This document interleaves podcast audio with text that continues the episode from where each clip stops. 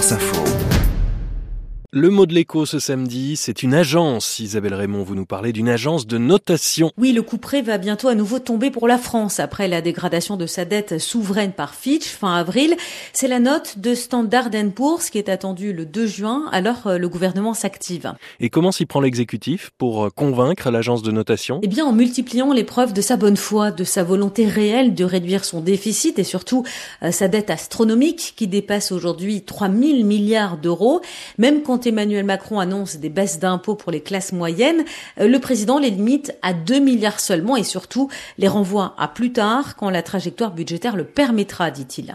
Et les entreprises aussi craignent que les baisses d'impôts promises ne soient remises en cause. Oui, des baisses concernant les impôts de production, huit milliards en tout, mais sur deux ans, les quatre premiers milliards de baisses ont bien été accordés cette année. La deuxième tranche doit intervenir l'an prochain, mais les organisations patronales qui seront reçues lundi par la première ministre à Matignon veulent obtenir la garantie que la baisse des impôts de production sera bien inscrite comme prévu dans la prochaine loi de finances. Et l'idée d'une autre baisse d'impôts, ça, ça semble remis à plus tard. Oui, elle concerne les droits de succession. Le président candidat avait prévu et inscrit dans son programme un, un allègement en deux volets. D'abord, baisser l'abattement sur le montant de l'héritage et puis l'étendre aux successions en ligne dite indirecte. Cette promesse a déjà été ajournée une première fois. Elle risque cette fois-ci d'être définitivement enterré.